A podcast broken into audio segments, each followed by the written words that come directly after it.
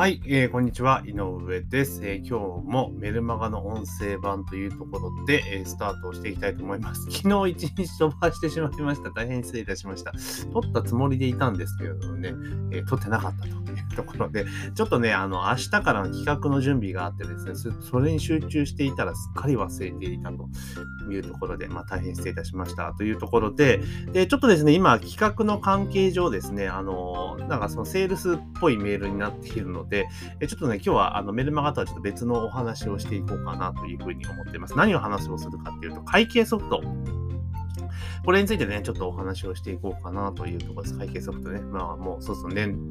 度末、年末ですからね、えー、今年のね、売り上げとか確定するというところは、年明けからっていう話になるので、まあ、そういう意味でちょっとね、導入したという話です。で、まずですね、番組の購読もしくはフォローをね、忘れずにお願いいたします。番組の購読もしくはフォローを忘れずにお願いします。というところと、あと、えっ、ー、と、今日これ収録してるのは12月4日なんですけども、5日の夜9時から、えー、要はですね、ご自身の自分メディアを作っていって、えー、インターネット上でのね、え知名度を高めてビジネスにプラスアルファさせよう的な、えメディア構築プログラムっていうのをですね、え来年、え始めます。来年で今年始めます。で、それの、え第0期の募集をですね、えちょっとさせていただこうというふうに思っておりますので、もし興味がある方、え明日の日曜日の夜9時からですね、生放送でやりますので、まあ、ぜひね、フォームから登録いただいて、えご参加いただけたらな、登録いただいた方で詳細は、えご案内させていただきますので、え自分メディアを作ると、来期、来年以降ね、で、あの、どんどん知名度上げていって、ビジネスにメディア攻略をしてしていくぞっていう方は、興味があるぞって方は、ぜひね、ご参加いただけたらなというところでございます。あとですね、えー、ぜひ番組の、えー、購読、アップで聞かれている方は購読、えー、その他のメディアの方はフォローをね、忘れずにお願いします。というところで、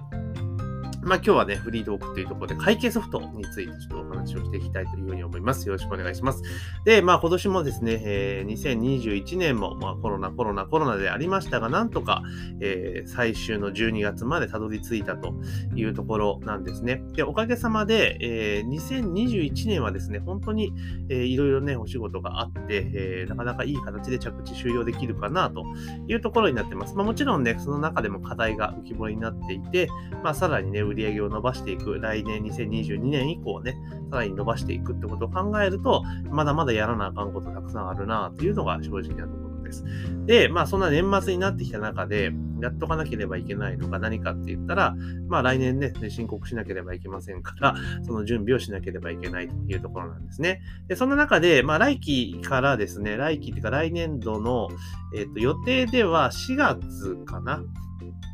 に、えー、一応法人なりする予定で、えー、おりますというところなんですね。4月に、えー、法人を、法人なりというか法人を設立します。で、えー、そこでやっていくっていうことがあるので、まあ、法人と個人の2本立てでちょっとね、えー、進めていこうというところなんですけど、まあ、それに向けてまず個人の部分の、まあ、経理周りですよね。まあ、そこをちょっとちゃんとしようというところで、まあ、今まではね、本当簡易的なツール、ソフトを使って、まあ、あの、ローカル環境でね、パチパチ打っていたんですけれども、さすがに取引も増えてきたし、まあ、いろいろね、銀行口座とかもいろいろあるので、もうここは思い切って、この会計ソフトね、クラウド型のね、を入れようというところで、まあ、いろいろ調べていたんですけれども、で、まあ私自身はその、もちろんね、簿記の知識もあるし、そういう係数とかもやってましたから、全然ね、その会計周りとかは全然楽勝なんですよ。だから全然大丈夫なんですけど、で、それで見ていたときに、あーと思って、で、今ね、マネークラウドかな？マネーフォワードか。に結局したんですよ。なんでかって言ったら、なんか税理士事務所を使ってる人が多いんですよね。だから将来、あの、税理士に業務依頼するときには、その方がね、パンと渡すだけじゃんと思ったので、一応マネーフォワードにしたと。で、マネーフォワードは、あの、企業、その仕分けとか、まあ自動でもできるんだけれども、あの、ちょっと簿記の知識がいるよ、みたいな、えー、感じのなんかレビューが書いてあったんですよね。で、あと他のもフリーとかだと、逆に簿記の知識とかなくてできるんだけれども、てんてんてんみたいな感じだったので、あだったら簿記できるから、まあとりあえずじゃあ、えー、マネーフォワードにしようと思って入れたんですよ。で、まああの、最初の2ヶ月かなんか無料な、1ヶ月無料かな？かな？なのかな ?2 ヶ月無料かな？忘れましたけど、まあ、無料期間があって、そこで使ってみて、まあ、よかったら継続、悪かったら変えりゃいいやと思ってやったんですけど、もう初日からですね、もっと早く入れときゃよかったなっていうのが正直なところですね。すごい便利っすよね。何が便利かって言ったら、あの、銀行口座全部、ほぼえっ、ー、と、紐付けることができるんですね。1個だけ、ちょっと私はネットバンクのあれが、ちょっと書類が見当たらなくてできてないんですけど、それ以外は全ての銀行口座、今所有して動いてる口座とは全部リンクさせることができたんですね。ですから、それ全部データ取り込めるんですよ。取引とか入金とかに合わせて。っていうのが1点と、であとはクレジットカードもちろんクレジットカードとかもそうだし、あと電子マネーとか、あとペイパルとかストライプとかのデータも取れたりとか、あとあれだ、えっ、ー、と、ストアーズとかね、EC サイトのデータも取れる。これすげえなと思って、だ全部 API で接続しておくと、そこでの取引が全部入ってくるんですよ。で、もちろん自動仕分けとかもできるから、例えばストアーズで入ってきたものに関しては、当然全部売り上げじゃないですか。っていう風にできるんですよ。おすげえなと思って。で、一番すごいと思ったのが、あのストライプとかからのデータ連携なんですよ。何がすごいかって、ちゃんと売上と手数料あれなんですよ。仕分けして入ってくるんですよ。自動で。これすげえとか思って、超便利じゃん。もっと早く使っとけばよかったなっていうのは本当に思います。で、まだで全然そのなんだろう、ただ連携させた状態で、まあ、ちょっと操作をいろいろ試してる段階なんですけれども、これ多分、あの、基本だって売上登録だから、ストライプとか、そのベースとか、要はネット関係周りの売り上げっていうのは全部自動で入ってくるから、まあ、仕分けだけしっかりすればいいだけじゃないですか。で、あと経費周りもカードと連携してるから、結局は、えっ、ー、と、あれですよね、現金で買ったものを、あの、個別で登録するだけで、下手するとペイ、 PayPay とはまだ連携してないのかな。なので、そこと連携しちゃえば、もうどこで何買ったかまでわかるので、これめっちゃ楽じゃん、みたいな感じではあるんですよね。だからすごくあのスムーズに進むなと。で、これだったら別にそんなだ帳簿つける、帳簿つけるっていうか入れ入れりゃいいだけだし、で、ちょっとパチパチって操作するだけでもうあの手話全部完了するわけですよね。これはすごい便利だなと。もっと早く入れときゃよかったというのが正直なところですよね。で、まあ来年以降は、あの、なんだかんだ言って、あの個人だと取引そんな多くないから、あのね、まとめてね、年明けてから 用意ドンでやってたんですけど、やっぱり、あの、来期からね、その法人なりっていうことも踏まえていくと、やっぱ月次でちゃんと損益作ろうかなっていうふうには思っています。あの、で、月次損益作るのでそんな大したことじゃないじゃないですか。あの、経理とか簿記とかの知識がなかったりとか、その、やったことない人にとっても大したことなんですけど、私はそのそもそも、あの、現場で店長をやってた時代って、それこそ習慣で損益作らされてたんですよ。1週間単位でね、会員損益作らされていたので、要は1週目、えー、店営業して、えー、売上こんだけ、粗利こんだけ、人件費こんだけ、経費こんだけで、最終的に1週目の利益はこんだけとかね。えー、まあ、固定費の部分っていうのは大体月額ってことの固定費なんで、暗分して、日数割で暗分してたりとかやってたんですけど、まあ、そんなんやってたわけですよ。うん、で、えー、やってたら別に全然、あの、苦じゃなくできるので、まあさすがにね、今の業務内的に言って習慣は全然必要ないので、まあ月月単位での、あの、損益はちゃんと出していこうかなっていうふうにすごく思っています。で、今後多分その、来期からは、その法人で立てる売上と個人で立てる売上をちょっと分けていく形になりますから、まあ、そう考えると、まあ、しっかりと月次で損益を出していく。で、あの、まあ、上場企業じゃないのであれですけれども、まあ、最低でも半期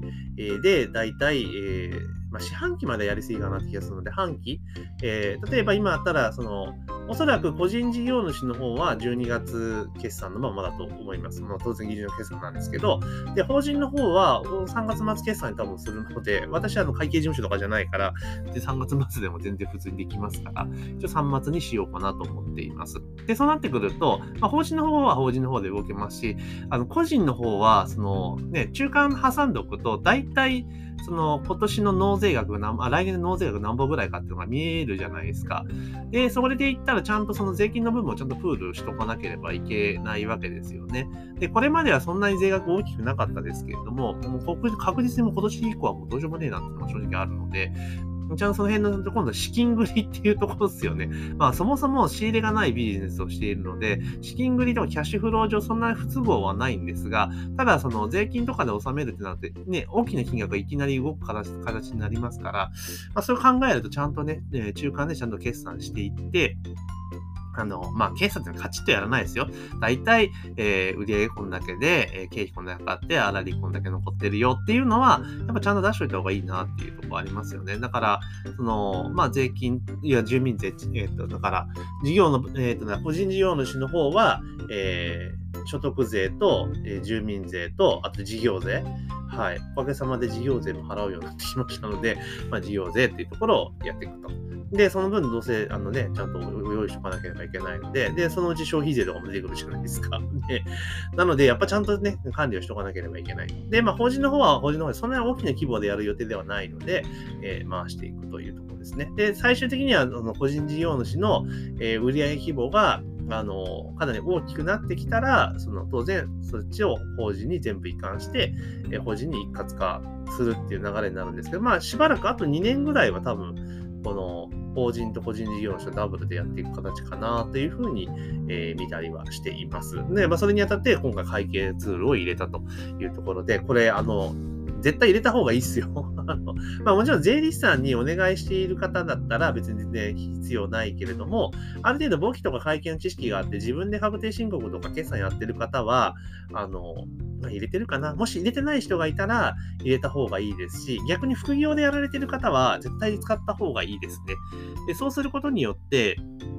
なんだかんだ経理の知識に興味が湧いてくるじゃないですか、財務とかで。で、やっぱり数字分かる方が強いので、なんかそこら辺考えると自分でやった方がいいのかなと。もちろん税理士さんに任せてしまった方が楽っすよ。あの、全部ね、その徴用とか全部やってくれるし、申告書まで作ってくれるから楽なんですけど、でも言うて、あの、そんなにやることないんですよ。こうツール使っちゃえば、こんな簡単になったら誰でもできんじゃんっていうのが正直なところなので、まあ、会計ツールね、ぜひ、あの、マネーフォワードは、あの、簿記の知識がある人だったら3級ぐらい持ってたら全然楽勝できます。3級持ってたら全然使いこなせると思うんで、まあぜひですね、あの、使った方がいいですよっていうところですね。はい。だったら、あの、本当に、あの、年間多分個人事業者だったら多分、あの1万2000円ぐらいなんですよ。うん、なので、まあ、税理士さんに頼むよりはちょい安いぐらい、まあ、自分の労働が高さがそこら辺のバランスですけれども、まあ、その自分自社の、その、要は財務状態とかっていうことも把握するってことを考えれば、まあやってもいいんじゃないかなっていう気はしますよね。まあ、その自分の業務量とかっていうのもありますし、まあ、費用対効果を見てっていうのでやっていけば、まあいいんじゃないかなと思います。まあとにかくこういうツールっていうのは、やっぱどんどんどん、あの、もちろんね、月額課金になるとちょっと一瞬うんってためらうんですけど、やっぱ絶対入れた方がいいなっていうのが正直なところだったなっていうのが、えまあ、今回の感想です。まあ気がつけばサブスクものが結構増えてきたなっていうところはありますよね。はい。あとはあれですね。あの、こういったサブスク系って初月無料とかってあるじゃないですか。初月無料系って。あれ大抵、その、申し込み日から1ヶ月間でやってくれるところもあるんですけど、場所によっては、えー、毎月1日決済みたいなところがあるんですよ。なので、基本的には、あの、まあ、それ調べればわかるんですけれども、大体1日始めで申し込んじゃった方が、最もお得に試すことができるかなっていうのが、まあ、正直なところなので、まあ、今後ね、例えば、えー、いろいろな月額サービスとか申し込む場合はね、ちょっとそこら辺を考慮すると、えー、無駄がないんじゃないかなというふうに思います。というところで今日はですね、えー、会計ソフトを入れました、ツールを導入しましたっていうお話を、えー、させて、今更かいってツッコミ入りそうですけど、させていただきました。で、あと冒頭にもお話しさせていただきました通り、えコアメディアっていうね、自分メディアを作るっていうね、えコンセプトのプログラムを今回ね、えやることになりました。で、それのゼロ規制をですね、え募集する説明会を明日、え12月5日の夜9時から行いますので、ちょっとね、自分のメディアを作って集客とか、SNS 集客なかなかうまくいってないぞっていう方はね、おそらく自分メディアがなかったりするので、まあ、その構築みたいなところをね、えー、しっかり伝授する、えー、企画になってますので、もし興味がある方は音声の概要欄にね、リンク貼っておきますので、そちらの方からお申し込みいただけたらなというふうに思っております。というところで本日の配信は以上とさせていただきます。